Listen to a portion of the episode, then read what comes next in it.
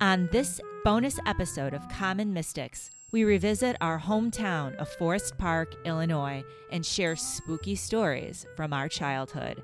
I'm Jennifer James. I'm Jill Stanley. We're psychics. We're sisters. We are common mystics. We find extraordinary stories in ordinary places.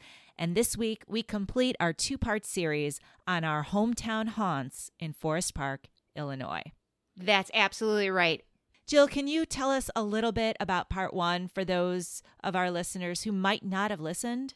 Well, first, I want to say I think it would be a good idea if you hadn't heard part one of this very special two part bonus episode, stop right now and go back and listen to it. I agree. But what we discussed and described in part one was the history. We touched on a little bit of the history of Forest Park, the traditions of Native Americans who had buried their dead among or along the Des Plaines River, and how the white man who came in the area followed suit.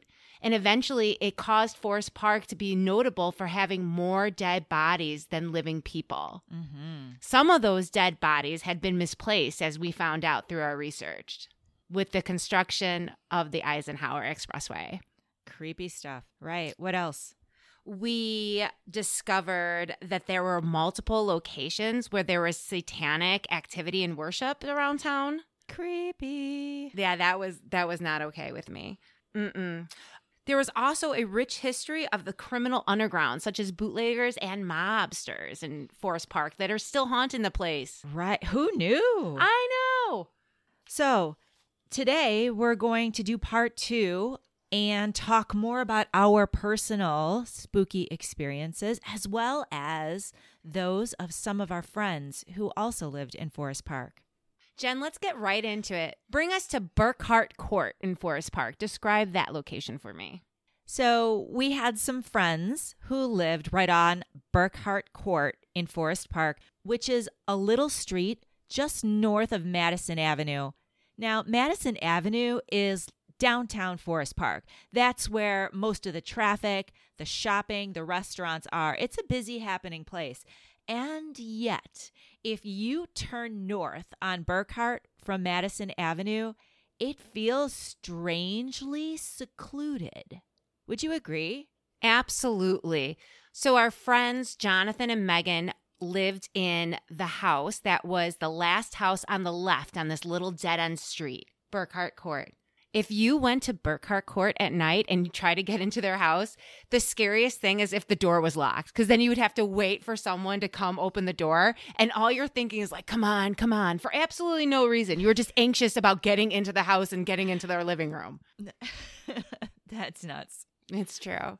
So I want to share with you one of Jonathan's stories from the house on Burkhart Court. So tell me what happened to Jonathan. So when Jonathan was a little boy, I think around eight or nine, he was sleeping in bed and it was late at night.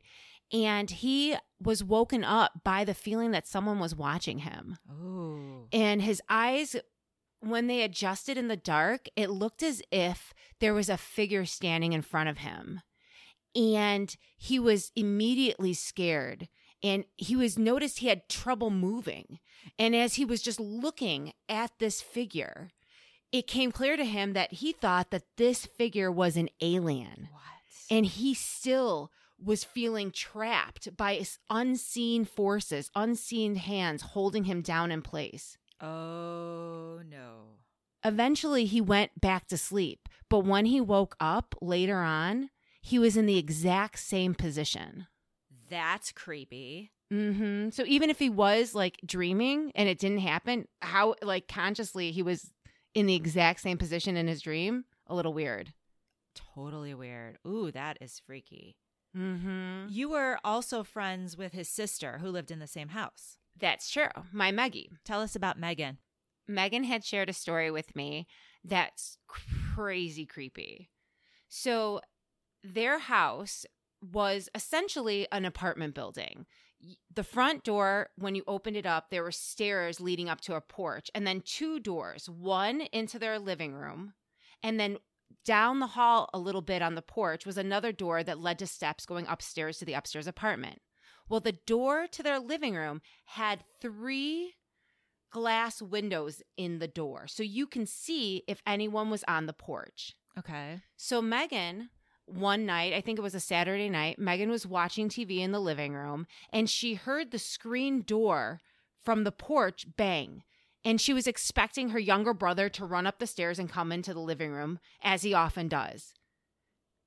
She didn't hear any footsteps, and no one came into the living room. So she looked, and in the three windows that were in the door, she saw a dense black figure that looked to be hooded, as if it was wearing a cloak with a hood. No. She was so scared. Holy cow. Mm-hmm. What did what did she tell you she thought it was? She said she thought it was death, Wow. like the Grim Reaper. I know, crazy. That's crazy creepy, Jill. Mm-hmm. Oh. Well, I have another creepy story. Tell me.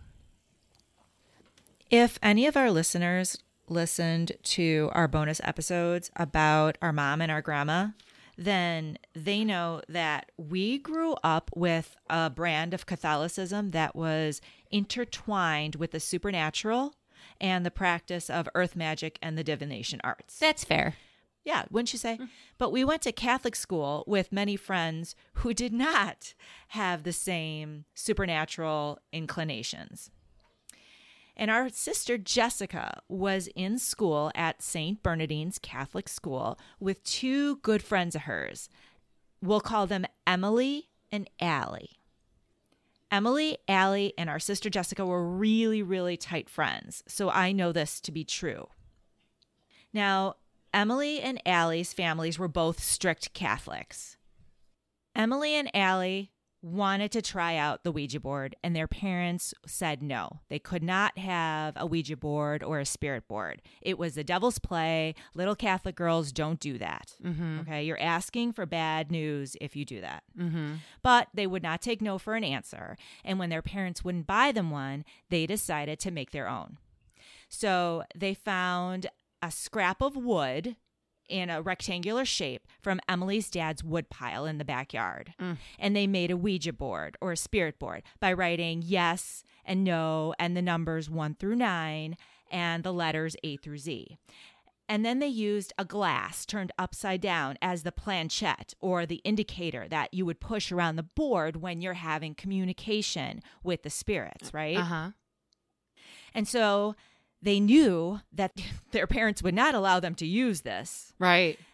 So they waited until a day when Emily's family wasn't home. Mm. And then they went into her living room Uh-huh. and they sit, they sit in the middle of the floor and they're sitting knee to knee and the board is balanced on their laps and their fingers are on the glass which is turned upside down on the board and they ask the first question and the glass starts moving gently at first. But then it starts to move more wildly around the board until they start to get scared and one of them yells stop! And at that moment, the board flies up off of their laps and crashes into a statue of Jesus that happens to be sitting on the table in the corner. They were so terrified, they shot up and they grabbed each other and they were crying hysterically. And that's when Anne, Emily's older sister, walked into the room and found found them hysterically crying. Oh my god. And from that day on, they weren't allowed to be friends anymore. Their families would not allow them to hang out together anymore. Oh my god. Do you believe that? That's crazy. That's crazy. That's really crazy. You have some strong thoughts on the Ouija board. What do you mean? Do I? yeah, you did. You had some strong thoughts on the Ouija board. How if you make your own, you're asking for like double the trouble. It makes it more special. You're right. You're right. I forgot that we talked about that. Absolutely. I do think that that if you put a lot of energy into creating something like a spirit board, that intention of even creating it, I think that alone can conjure up something. Mm-hmm. I think it makes it even more powerful. I'm not doing it. nope. yeah, neither am I. So, our next story comes from our friend Veronica, and she lived across the street from us. You spent a lot of time in that house. I did. And this first story is just about me spending the night with Veronica. you know what I mean. we were in Veronica's room, and the light fixture in the room was was very plain and it was just really a light bulb screwed in and To the socket? it had to the socket right and it, it had at one time that metal um Pull cord? that metal chain that you pull down, yep, to turn it on and off. But that had broken. So the light was broken and it was just off. So in a room there were like lamps and we because we were spending the night, I had like a flashlight and that's um how we lit the room. While we were laying in bed and we were giggling, doing like just saying like ridiculous things. We weren't talking anything spooky or anything. And all of a sudden, in the middle of the night, the light turns on. Oh my god. And there's literally no way for to turn on the light physically. So what happened next? We scream. Her dad, I remember her dad being in the room and us explaining to him, like, no, that light turned on because he was like, what's going on here? And we're like, no, no, no, that light turned on. And I can't believe it, but Veronica told me I did spend the night and I did not go home, which I find really unbelievable. So we lived right across the street from Veronica. That's right. And our house was um, a bungalow built in 1912. It uh, had a basement with a basement apartment, a main level, and then uh, two bedrooms and a bath upstairs. But it was the part of the house that faced the street or the front half of the house that I always thought was the creepiest. And I agree? I totally agree. I totally agree. So, for instance, like the front door was, of course, in the front of the house, and there was this small foyer and a, and a creepy closet. And at night, when I was supposed to lock the front door before I went to bed, I would always run in there, run into the foyer, lock it, and run out Mhm. for no reason other than it was creepy. The front door was creepy. You're right. It was. What about you? Wow. You know, it's funny. In the basement, in that same area of the house, Mm-hmm. I did the same thing. If I were leaving the basement, I would haul my butt out of it. I never walked out of our basement w- in a slow pace. I was always like jogging or sprinting out for that very same reason. I don't know why. It's like turning your back on something.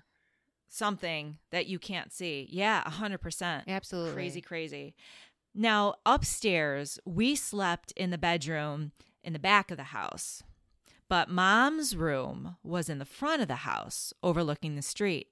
And I remember being a kid laying in her bed because I had stayed home from school and I was sick, and she was like feeding me liquid jello. It was mm. kind of nice. Anyway, but I remember laying there in the in the late afternoon in the wintertime, just when it started to get dark, and being scared because I kept seeing faces come out of the bedroom walls. Oh, that is super creepy.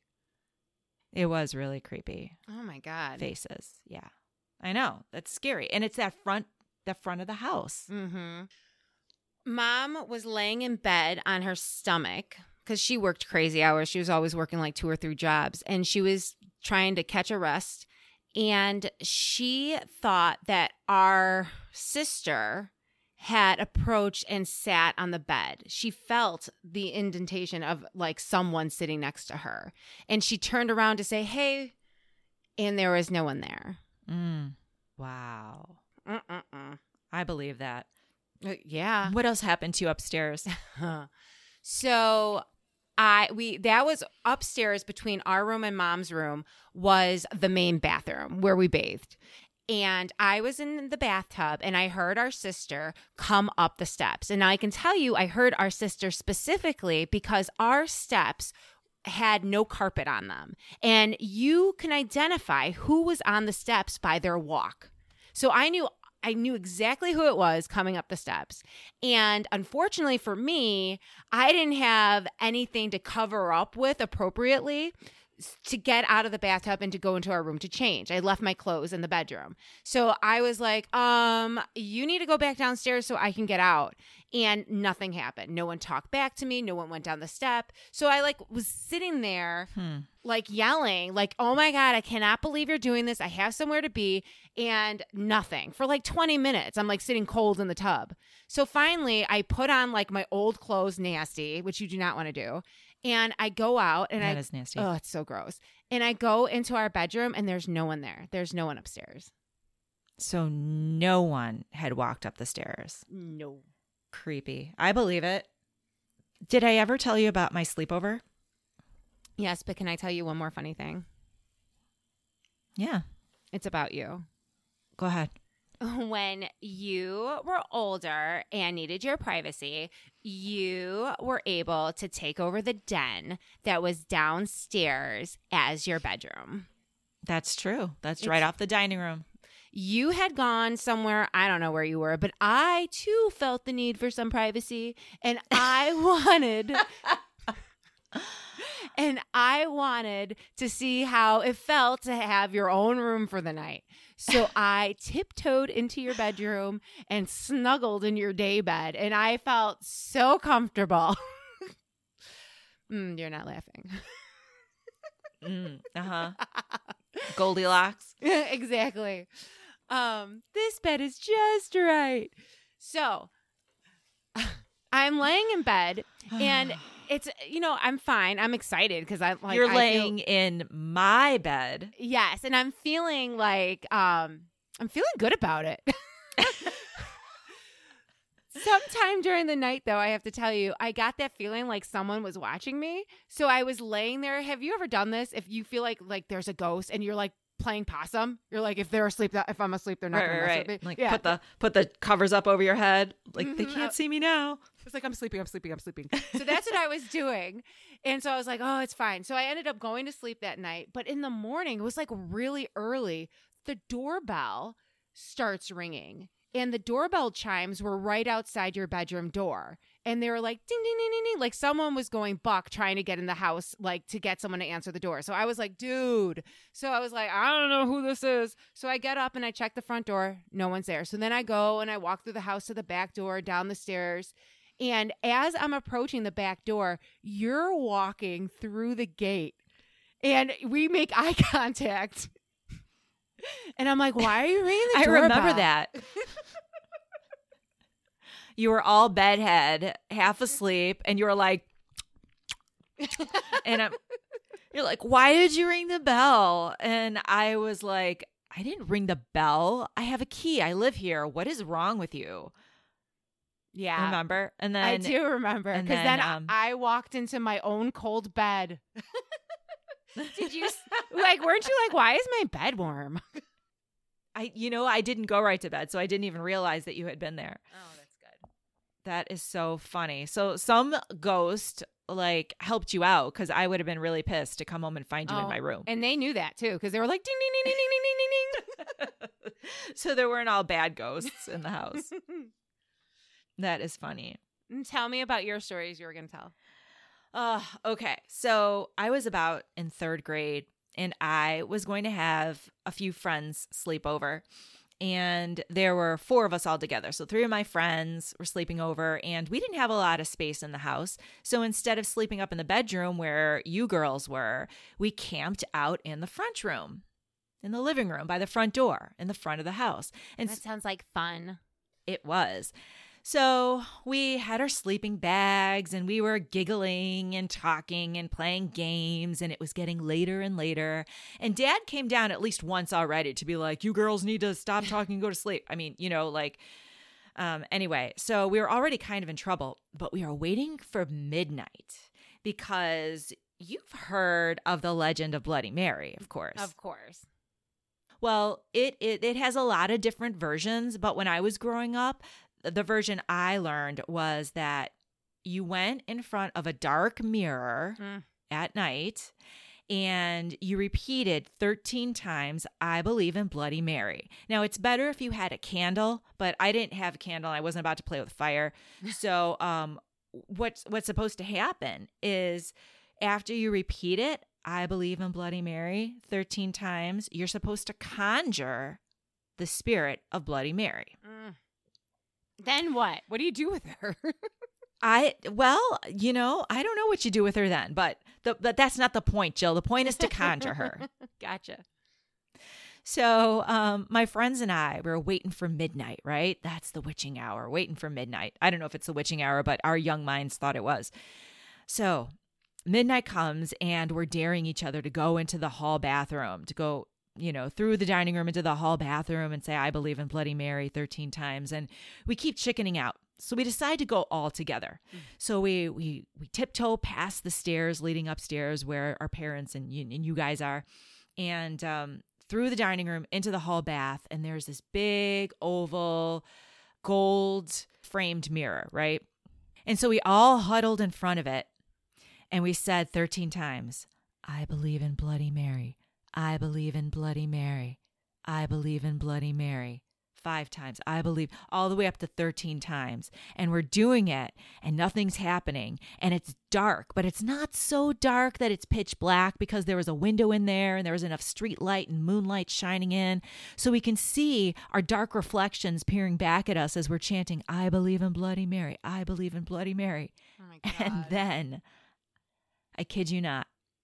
Suddenly, there is a figure above us and behind us on the left that is shrouded and a dark face. That is not okay. And we screamed mm. and ran through the dining room back into the living room where we got into our sleeping bags and we're like crying, laughing, crying, laugh. You know, the yes. crying, laughing. Yes, I do. And then dad came downstairs and was like, Jennifer, I'm good. You know, you know what I mean? So he yelled at us what and then he, he went back upstairs. He said, Jennifer, I'm going to beat you and take your friends home if you guys don't go to sleep right now. And so he went back upstairs and I was like, um, girls, he's really, he's literally going to beat me and drive you all home if we're not really, really, really quiet. But the games weren't over. Oh my because God. We knew some quiet witchy games. And which was a much better idea than running around screaming and conjuring the, the ghost of Bloody Mary. Hmm. So the next thing we did was light as a feather, stiff as a board. You know this one, right? Of, yeah, of course. Yes. Okay. Yeah. So the idea is somebody, one of your friends, lays down, crosses, you know, their hands over their chest, and then the rest of you kneel around her and you only use two fingers on each hand and you put them under her body and then you repeat light as a feather, stiff as a board, light as a feather, stiff as a board, as many times as it takes for the body to levitate up using just two fingers on each hand. So this seemed like a good idea because it was a more quiet game. So we all knelt around. Now remember there was only 4 of us. So one person was on the right, one person was on the left, and one person was at the head with two fingers under each shoulder. And we started saying, light as a feather, stiff as a board, light as a feather, stiff as a board. I don't know how many times we said it. We said it over and over again, almost like we were meditating it until, until the body of my friend laying on the ground literally started to raise one inch, two inch, three inch. We raised her off the floor uh, six inches before we were so freaked out by what was happening we dropped her oh my god we dropped her and and then we stopped because it was just too much at that point. Oh my but god. yeah, that totally worked and it was freaky.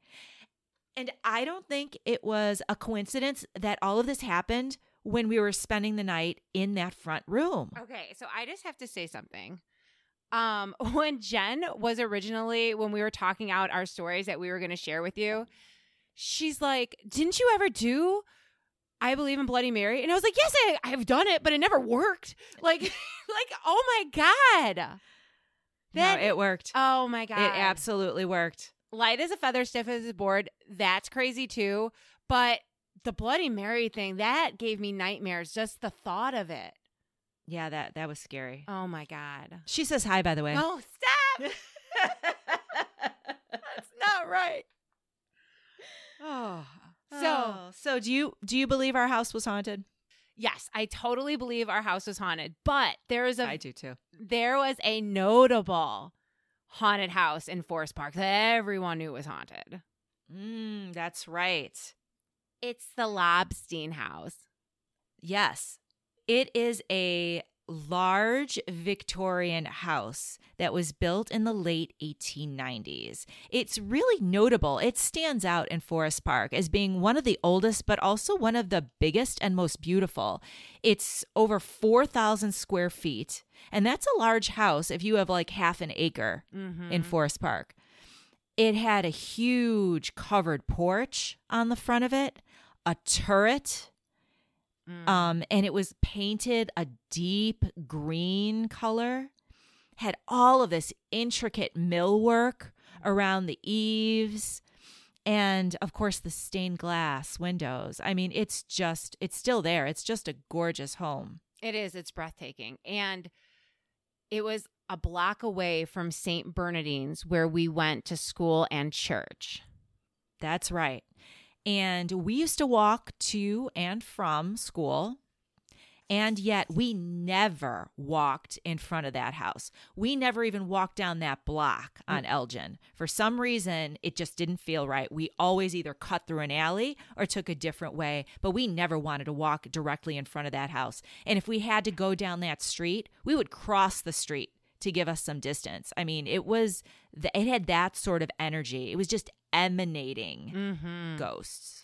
So, do you think other kids around town knew or felt the same way about that house that we did?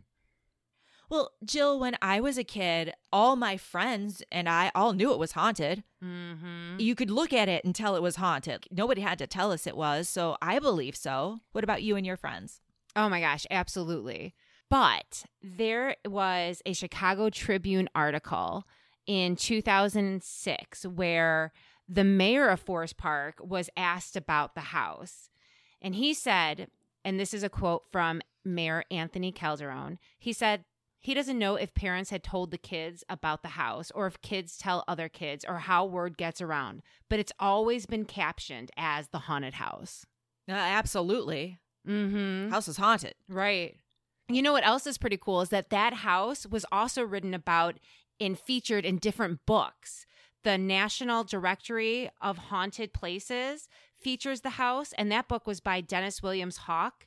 And Haunted Chicago, Famous Phantoms, Sinister Sights, and Lingering Legends by Tom Ogden. Wow. I did not realize it was that written about. Mm. That's crazy. Yeah, it's notable not just for Forest Parkers, but around the surrounding areas. Nuts. Mm-hmm. Well, you know, we looked a little bit into the lore surrounding the house, and people say that Mr. Lobstein, the owner of the house, had a wife named Adeline or Addie who died giving birth in the house. Okay. And she is purportedly one of the ghosts that haunts it. People also say that the child that she died giving birth to, Charlie, was supposed to be insane and that he committed suicide in the attic by hanging himself at the age of 12. Oh, my. And Charlie is purportedly the other ghost. So that's the lore, the story surrounding the ghosts at that house. Have you heard any accounts of modern day happenings as far as haunted activity in the house? There was in that same 2006 article, they discussed some of the hauntings and poltergeist activity that people have reported. What's interesting, Jill, is for some reason, and nobody knows why, but on November 6th of every year, there is a spike in poltergeist activity. Isn't that odd? That is crazy. Nobody knows why it's November 6th, but lights will go on by themselves, particularly in the attic. And there were would be neighbors who would see lights going on in the library at like 3 or 4 in the morning and shadows walking around in the attic windows. That's creepy. That is way creepy. Also, loud noises would be heard in the attic. not just like creaks like an old house settling. People would report that it would sound like the entire roof was caving in or like there were people having a fight up there. Oh my god. And on one occasion, the owners went up to the attic to investigate and they found that there was a huge, heavy roll of plastic sheeting that was up in the attic. It weighed a couple of hundred pounds and it had moved from one side of the attic clear to the other side by itself. Oh my gosh. These classic poltergeist activity and haunts were also experienced by other people, other people that didn't live in the house. So when the house was being renovated in the late 1990s, there were reports by the construction workers of footsteps, especially up in the attic, where the attic was carpeted wall to wall, doors being closed by themselves. Mm. There was a painter who went up there with a spray gun and the gun was working, but he couldn't get it to work in the attic. So he was like, forget it, this isn't working, and left, and he felt creepy. I myself, during the renovation in the late 1990s, had gone in that house with two of my classmates. That's crazy. They wouldn't let us in the attic. Oh no. hmm There are other reports too about visitors to the house. In particular, there was one that reported seeing a female figure with long brownish hair sitting at the end of the bed. Oh, God. I don't even know what I would do. And then, oh, there was a three year old girl who was visiting. She was sitting watching TV.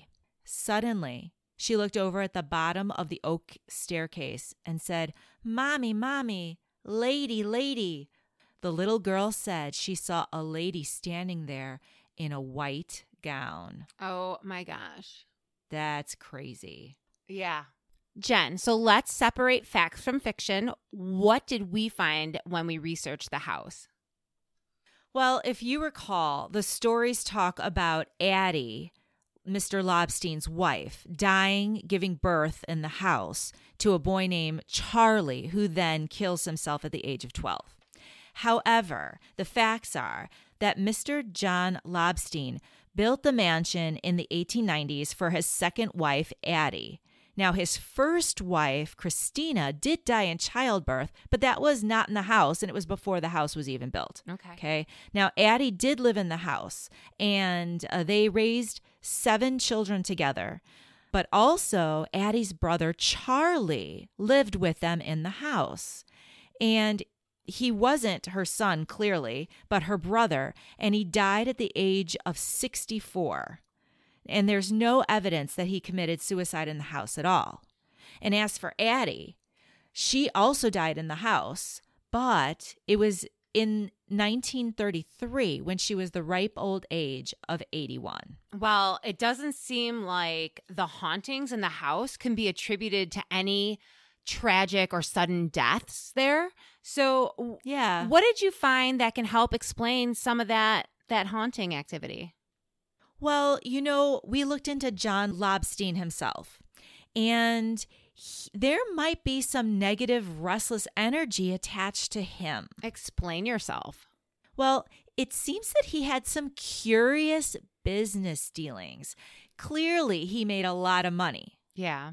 He was in the lumber business and he had some shady or dishonest dealings with the county and the state to build a mental asylum in Cook County, Illinois. Mm. Apparently, he was overcharging the municipalities, according to the Chicago Tribune in an 1887 article. And he had legal issues associated with this situation.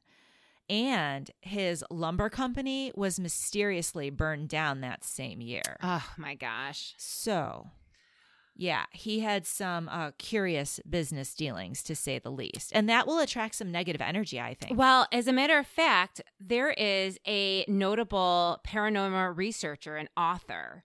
Her name is Ursula Bielski, and she runs Chicago Hauntings Tour.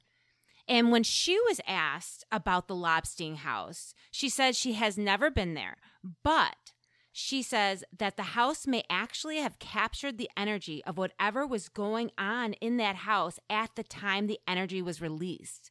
That energy is imprinted there like a memory in a landscape, like taking a picture. Interesting. So why do you think that that house in particularly so why do you think that that house in particular is so spiritually charged?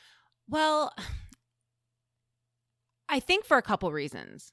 One, he may have been under anxiety, had a lot of pressure, and that could attract spirits to you. Also, I think Mm. that the house itself, especially over the years, has been a place where people go there to experience something. That is the truth. Mm-hmm. That is the truth. And in a town like Forest Park, who knows what would show up there just to accommodate you? so Jill, why do you think there's so much energy in the village of Forest Park? There's so many reasons why people living and going through Forest Park feels that unsettled, unrested energy that's haunting the area. Number one, the Native American burial grounds that had been disturbed. Mm. How about all of the graves that were disrupted with the building of the Eisenhower Expressway? Oh my gosh. Or the satanic rituals that had taken place in Forest Park. Mm-hmm. Yeah, we ran into some evidence of it, didn't we? also, all the criminal activity, all the bootleggers and the mobsters that were associated with Forest Park. And let's not forget all of the cemeteries and all of the dead Mm. that are there in that small area. You know, it's funny. We always set the intention when we do these episodes to give voice to the voiceless. We do. I think in Forest Park, in the case of Forest Park, we're giving voice to those spirits that still call Forest Park home, and that the living is only visiting there for a very short period of time. Wow. All of us living souls are actually just visiting, aren't we? Oh, wow. That was a little too creepy for me to digest.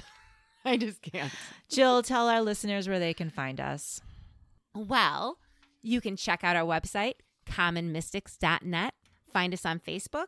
You can listen and subscribe to us on Amazon Music, Stitcher, Spotify, Google Podcast, Apple Podcast, where you can leave us a positive review so other people can find us.